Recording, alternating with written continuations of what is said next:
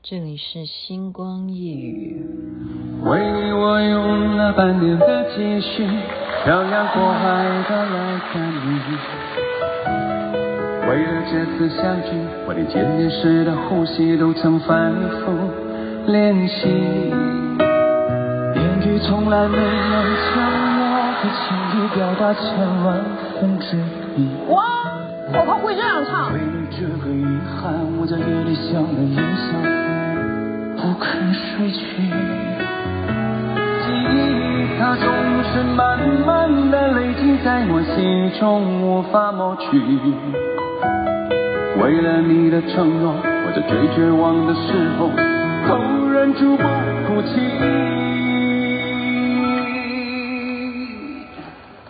好好听啊！陌生的城市啊，熟悉的角落里。彼此安慰，也曾相拥叹息，不管将会面对什么样的结局。但漫天风沙里，望着你远去，我竟悲伤得不能自已。多盼能送君千里，直到山穷水尽，几乎又播完了吗？太好听了，漂洋过海来看你。这是周华健和阿云嘎所演唱。您现在听的是《星光夜雨》，徐雅琪分享好听的歌曲给大家。今天回家的很晚，因为呢，就是在制作《全能花美男》这个节目啊，所以就就就是因为很挑剔嘛。大家如果明白雅琪妹妹的工作态度是完美主义者啊，如果我不是工作状态，大家就说我是一个。过动儿，可是当我工作起来的时候，其实是蛮严肃，是很严谨的。然后就是不会渴，也不会饿，也不会累，好，肾上腺素就不知道在那个时候是怎么一回事。那今天有一个桥段呢，我刚刚 PO 到啊弗伦斯的群组里头，那是 Antique 的儿子啊 李伟华呢，他实在让我笑到肚子痛，因为我们在。露营啊，我们真的去 Outdoor Best 这个地方，在淡水。我上次曾经跟大家提过嘛，我们就在这个露营地点办迎新露营的活动啊。那么所有的男生呢，就是等于说把露营器材交给他们，他们自己去完成搭帐篷。那他们搭完之后呢，我就赋予任务啦，你们要去执行。那每一个人每一个帐篷都有他们的任务。那李伟华他这个帐篷，他的任务呢？我给他的任务是什么？就是因为我们大家正在吃炸鸡翅膀，还有吃薯条，哈。然后我就说，你的、你们两个、你们这一组的任务是去要三只鸡翅膀，而且不能够讲明，你就是想办法去要到别人帐篷的三只鸡翅膀。结果他很认真哦。他是以为要到三个 帐篷去要，所以我刚刚看那个跟拍的镜头，我真的是笑到流眼泪哦。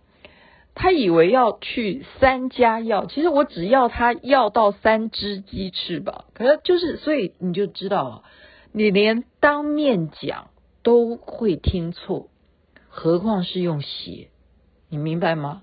很多时候我们人与人之间的误会啊。就是写都会出错，因为写是无情的，那个文字是没有情绪的。而且，如果你的标点符号没有特别去强调，或者说现在我们用 Line 啊，或者是其他的啊，呃，就是软体啊，你会有很多的图案嘛。好，比方说你玩抖音，你要不要做特效啦，或什么的，那些都会加强你要诉求的影片或者文字的一些效果。可是这种人与人之间就面对了。你在吃东西，其实应该这样讲，就是你有没有在一种很专注的状态去听这个布达的任务，应该是这样讲。当然，我不是在批评他不专心了，我觉得可能就是因为那时候他们正在吃薯条，然后我忽然去跟他讲说，现在你们有任务，你们的任务就是要去别的地方去要到三个鸡翅膀就对了，然后他就会他的输入啊。输入他的感觉就是他要到三个 帐篷去要，结果我觉得好可怜，因为我看到那个视频，他去要呢，他去第一家要哈，然后第一家就说你要来干什么？然后就是说，他就说我是要来那个跟你们看能不能交换啊。然后他就说你后面有人在拍哦，你这样作弊哦，你直接跟我讲哦，他就已经警告他了。所以然后旁边的人又来凑热闹。又来说你们要不要拍我哈？然后就是很可怜，他要不到鸡翅膀，而且后面又有人在监视他，所以他就只好就绕绕道，再绕到别的地方，所以就整个波折，他竟然跑了三趟啊！然后就是有些人就是就是不愿意，不愿意提供他，而且还说要有什么资本主义啊，你要跟我回馈啊。他说大家回馈什么？他例如我这边好渴哦。然后他说好，那我帮你倒水。然后他就说我觉得好热。然后他就说我帮你吹电风扇。然后他说哦，我等一下要干什么？就是什么教跳舞啊什么？他就是想到他能够怎么样换取一根鸡翅膀而已。我觉得就演到让我觉得说我怎么我怎么给一个这么这么这么残忍的一个任务吗？其实这一点都不残忍呐。现在年轻人，你不觉得很多？都是养尊处优吗？真的，我现在想一想啊，因为礼拜六匹克邦的花美男又要上课嘛，那是免费教学，很多人都说我有请假没有办法出席。当然了，他们是真的是因为有事有活动没有办法出席。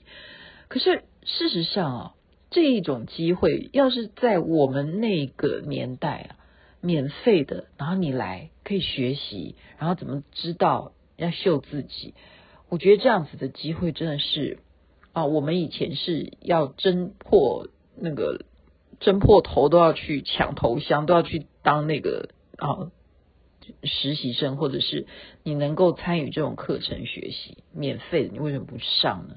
你就会知道说哦，他的 pickball 在哪里呀？啊，这是我刚刚讲说这一段简介的内容，让我觉得说他原来花了这么大的功夫，因为你。真正看到 camera 拍出来的影片，你才会知道说每一个帐篷发生什么事情嘛。因为我们有六个帐篷，所以有六个帐篷不同的故事。可是节目时间就这么长，能够演得完吗？所以我觉得怎么办？要分上下集哈。好，这是一个事情。然后第二个事情，我要交代的是说，嗯，为什么星光夜语会有它一个固定的收听率？一方面的原因是因为雅琪妹妹是无所不谈嘛，啊，而且很敢讲，应该这样讲，呃，话题也就是尽量能够符合目前啊时事，好即时新闻，也许我马上就会有星光夜语的素材，所以会养成很多听众他们就习惯了收听，这是一回事。还有一点是什么？还有一点是什么？还有一点是什么？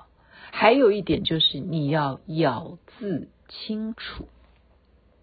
咬字清楚这件事情，我发现，我发现台湾很久以前就把我们这样子的风气给走向另外一种世代，就是没有再那么强调演员要咬字清楚。你举例，我就还是一样，我喜欢举肖战跟杨紫的例哈，就是肖战跟杨紫呢。他们演《余生，请多指教》的时候呢，肖战就把他的那个医生的那个手术帽啊，他把它摘下来的时候，他就要拨弄他的头发，然后就变成像一个机关头啊，然后这时候就会被旁边的人嘲笑他，他像谁呢？他就像言承旭，言承旭演的谁？暴龙，你记得《流星花园》里头他演的暴龙吗？哎，暴龙不是了哈，应该是道明寺啊哈。暴龙是麻辣鲜师的时候，它起源于麻辣鲜师的暴龙，然后到流星花园的时候，它的名字变成道明寺，所以就说那个机关头是道明寺。那杨紫后来只要跟他蕊戏的时候，我们讲蕊戏就是 rehearsal 的时候呢，然后他就觉得说在跟他开玩笑，说你不要再这样子了啦，道明寺，这样就故意嘲笑肖战像道明寺一样，因为他的头发是机关头。啊，这时候肖战马上就怎么样？我跟你说，你如果再不这样做的话，你等一下你的伤口就会发炎，你就更严重，你就没有办法弹大提琴了。就这样子。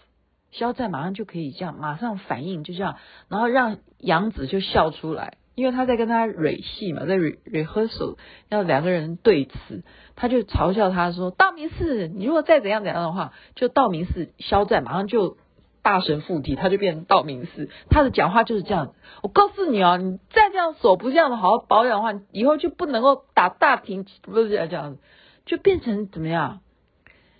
咬字。所以我们，我真的是很努力的在听每个花美男讲话，因为大家，我我我不是说他们哦，我都自己纠正我自己的孩子。我说台静，你真的是一个非常优秀的老师，你是一个非常会说呃。说你的学问的一个副教授啊，不是还还不到副教授，就是助教哈。你很会讲课，可是我发现你讲话没有抑扬顿挫。然后他就说你你胡说，他就不承认哈。然后我就听我儿子，我已经这样子去指教他哈。我不是批评他，就是说你要注意啊，妈妈跟你讲，你要注意这一点。他就已经不屑。他觉得我我我我们大家谁谁在管你啊哈？那我今天看，原来全世界的 现在台湾啦，真的只有台湾，我认为只有台湾。台湾的这些孩子就跟我儿子是一模一样，他们讲话都是一样，就是不啦不啦不啦很快。然后呢，就怎么样？他也不注重我刚刚讲的抑扬顿挫，还有什么？你要用你的中气。你用你的中气出来的声音呢，会有磁性，这真的是有他的一些学问。那这是需要训练的，需要训练。而且很多内内容是因为你要去吸收这个知识，而怎么样，进而到你内心里头去思考、去消化，而产生出来的文字。所以并不是照书念。照书念的话，有时候你真正照书念速度太慢，人家听了也会打瞌睡。所以，一个要叙述的故事，为什么会引起别人有兴趣来听？这个声音的部分是其中一项，最重要的是你的咬字要清楚，咬字要清楚。还有就是什么？抑扬顿挫，怎么样带起气氛来啊？哎呀，我们现在是该睡觉了，不需要让大家太嗨。嗯，因此今天就把我剪接以后发现的一些小问题了，那不是问题了，就是现象，应该讲现象，就是从很早以前偶像那些，你看那些男团啊，哪一个人讲话清楚了哈？包括现在电视上演的这些选秀节目，他们讲话你不觉得都是好像就是很嫩很嫩？你要叫他。这这跟周杰伦有没有关系啊？周杰伦也是我们的朋友哈，我们应该说跟他无关了哈，就是这样子才潮吧？好吧，如果这样你们都听得懂他们讲什么，那我也无话可说了哈。我就是点点，但是也还是希望你们要听字正腔圆的人讲话啊，这是要跟他学习的。我没有说我很厉害，有时候我也会这样讲讲，就是不不，你们也不知道我在讲什么。OK，睡觉了，漂洋过海来看你。希望赶快来看的是睡觉的时候进入梦乡。OK，晚安，那边早安，太阳早就出来了。祝福人人身体健康，最是幸福。